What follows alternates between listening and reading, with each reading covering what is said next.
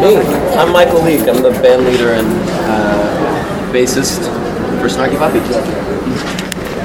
So where were you when you found out that Snarky Puppy was nominated for a Grammy?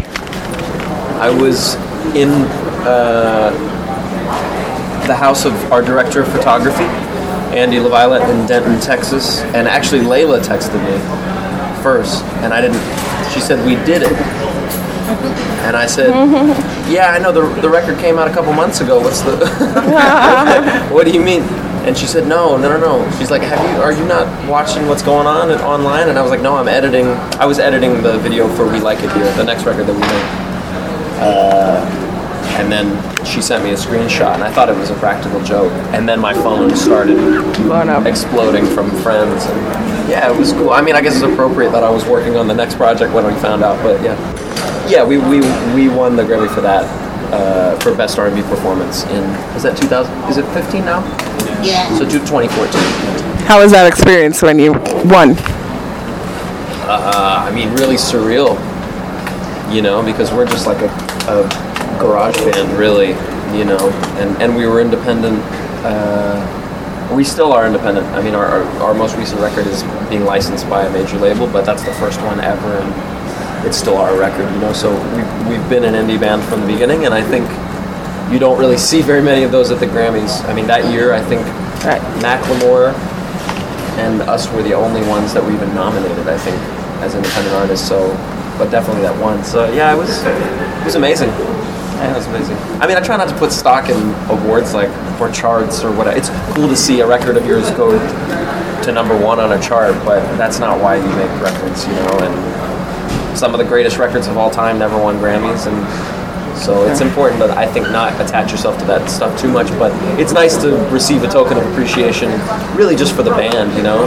Feel like we did something that's recognized, which is important, I think. Well, we made three studio records, not live, and um, we were doing a lot of touring then, and a, a lot of people who had our records told us that they didn't think that the albums were representative of what the band sounded like live, that they enjoyed the live shows more. Um, and so I was standing with Sput, our drummer, when somebody mentioned it to us, and, and I made a joke that, uh, that, you know, I basically said that I don't like how live records sound, you know. Uh, and so I said, back, you know, the, I just kind of made a joke that the only way I'd make a live record is if it was in a recording studio. And then Sput and I kind of like thought about it, and we were like, actually, maybe that'll work, you know. So then you get the sound quality of a studio album, but then you have live human beings in front of you, which kind of puts the emphasis more on reaching people and making music rather than like being in your own head about am I playing this perfectly that we you know that kind of perfectionist attitude that you can get into in a recording studio. So it's good. It's kind of like the best of both worlds to me. You know, we have a policy at the label that we we don't listen to anything and don't sign anyone until the record's completely done, just so that the label doesn't have any influence on the creative process. Because I think that's really important. Because you know, if you're like signed to a label and then the artist submits it and the label's like, oh, this is Nah, I don't like it. or we don't Yeah. like it, Yeah. then like the artist might That change the record for the label, and that's Yeah. bullshit to me. Mm-hmm. You know what I mean? Like the artist is the artist, and the industry is the industry, and like, and I don't think that a label should sign a record because they're in a contract with someone. They should sign it because they believe in it. You know? So Have you always known you wanted to do music?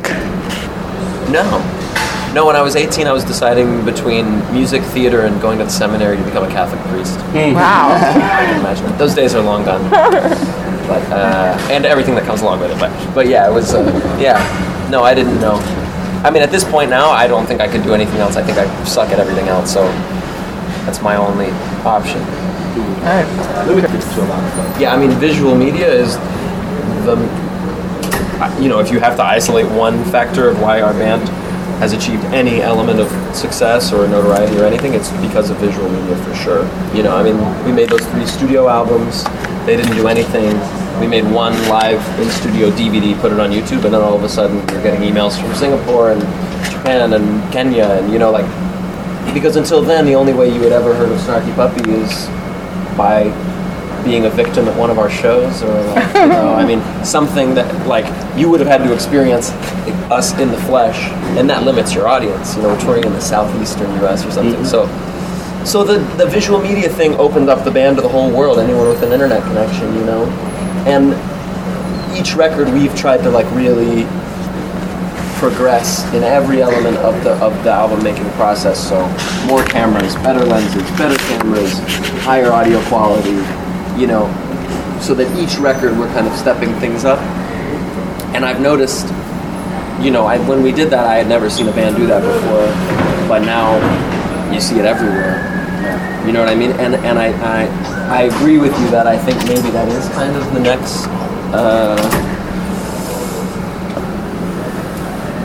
I mean, I don't want to say it's the future of the music industry, but I think that visual media is more important now in the music business than it ever has been before. Mm-hmm. And for me, I was having a conversation in the car rental place with our tour manager about it today about how like I feel that now I don't want to do that anymore.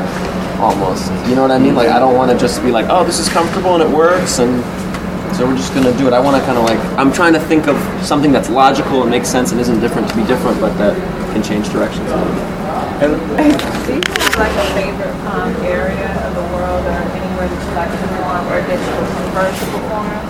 Do you have any favorite spots? Yeah, of like- course, sure. I mean, I think we everything has its own. Every place offers something unique, and there's certain places that the band really love that are very different from each other. Right. You know, we love playing in Japan.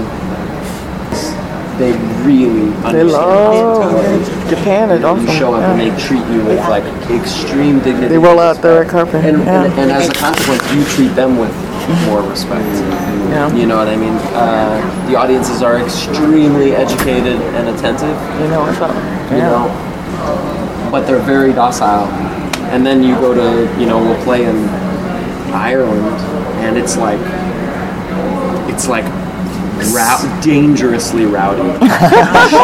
shirt, shirt off, crowd surfing. Shirts off. Yeah, there's some great photographs of our last gig there of guys crowd surfing. Dangerously rowdy. Two, you know, just really, they, they're crazy, and we love that. You know, I mean, it's like, so those are two ends of the spectrum, and we love both. But, you know, we try to play, we try to play to the crowd without compromising our artistic integrity. You know, if, if these people are here to party, we're going to play our party-oriented stuff, but it's still our stuff, you know. I mean, I think about all my heel, heroes, like, you know, Miles Davis, the Beatles, Herbie Hancock, Led Zeppelin, like they never ever gave their audience what Yeah. their audience was wanting or expecting. That's true. But we look back on it and we say, Sergeant Pepper's, that was a classic. That's a, one of the best records ever recorded. But when that record dropped, all their fans were like, What? I want to hear eight days a week. Yeah. I want to hear the bubblegum pop. And they gave them like this psychedelic trip. And now we look back on it and it's like, of course that's a masterpiece. But at the time, people were, you know, and I'm in no way comparing Snarky Puppy to Beatles. I'm just saying that like the, the there's there's like a I, I I love the mentality of like the artist doing what the artist wants to do, you know, and because I think that you can, it's a slippery slope when you start playing playing to people. You know what I mean? You play for people, but you don't play to them.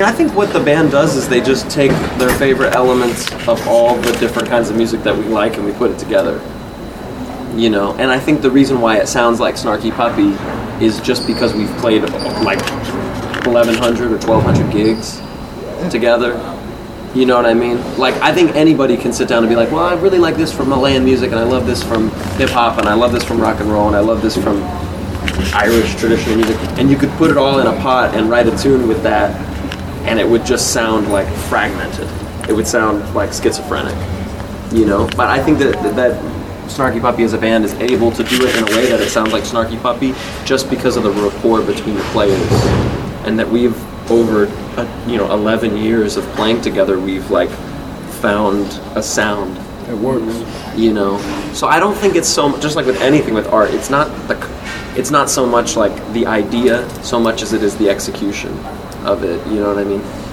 I mean, I don't want to be. I, I- to me, it's frightening to think of like, like if someone. I mean, I, I understand that it has to be that way. That's how the world works. People find something they like and they listen to it over and over and they're influenced by it. But to me, like, I feel like someone that's listening to Snarky Puppy, I want to be like, don't listen to Snarky Puppy. Listen to the people that Snarky Puppy listens to.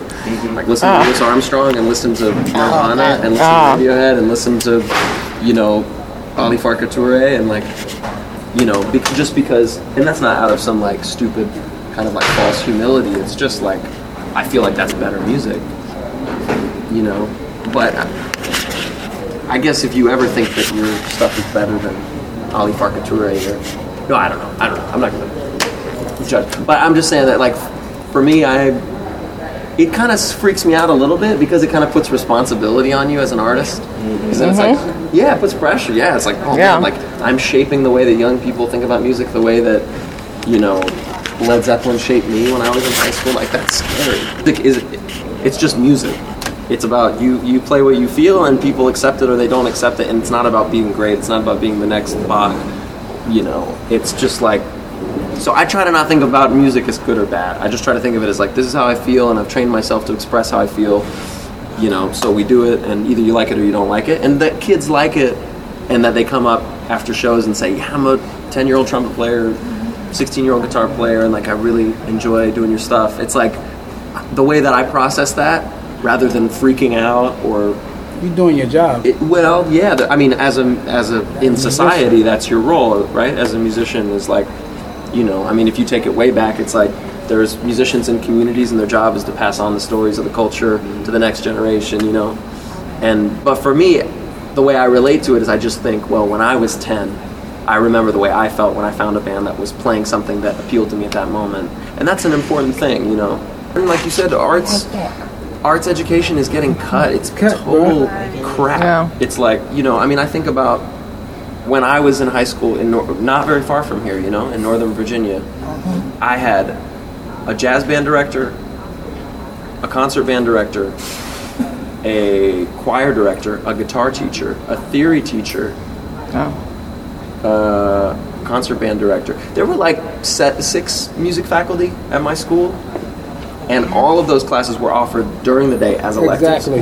And now you can only do orchestra, choir, or concert band during the day. Jazz band, guitar class, all that's after school or before school. Right now, the jazz band meets at 6 a.m. Who on earth plays jazz at 6 in the morning? And you have to pay out of Unless pocket it's, too unless it's for of the the instruments. previous Yeah. night. You know what I mean? And that's that's to me that's unacceptable. And I also think about the effect that it had on me, like how that developed my brain in ways beyond music as a high school kid. Because that's the thing. It's like pol- politicians and the people who are making these these you know kind of bureaucratic decisions are looking at music class like it only helps you if you want to be a musician but that's not true. It develops a oh. part of your brain that math class and science class are not developing And- and, you know- you know.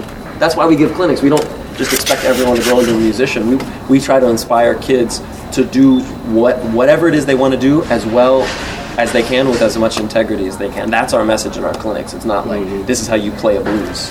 It's more like this is how you care about something you love and you develop it into into what you want to do with the rest of your life What are your plans for 2015? The rest of 2015. Uh, well, our record that we made with the Metropole Orchestra, uh, Sylva, comes out in the U.S. May 26th. That already came out outside of North America. Uh, we have Family Dinner Volume 2 with a bunch of really great artists David Crosby, Salif Keita, Laura Mvula, Susana Baca, Becca Stevens, Knower, Chris Turner, and? Jacob Collier. Uh, Nice. As well as a bunch of guest instrumentalists, Jeff Coffin from the Dave Matthews Band, Charlie Hunter, lots of great artists.